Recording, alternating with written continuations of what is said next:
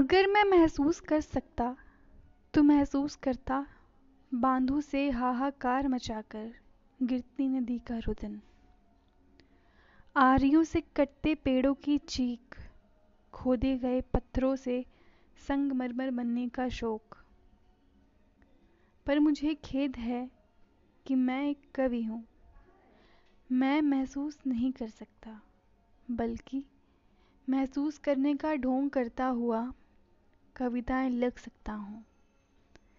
नदी के रुदन से बनी बिजली से चलने वाले पंखे के नीचे, चीखते पेड़ों के कटने से बने हुए मेज पर,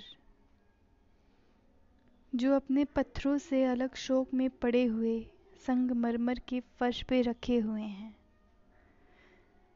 जबकि मेरा सपना है, मैं किसी नदी किनारे पेड़ की छाँव में बैठकर लिखूं।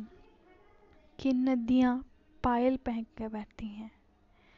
पेड़ दुनिया के सबसे शान जीव हैं। और पत्थरों को तोड़ने से अच्छा है उन पे चढ़ा जाए।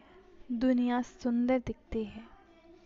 दुनिया अभी भी सुंदर दिख सकती है।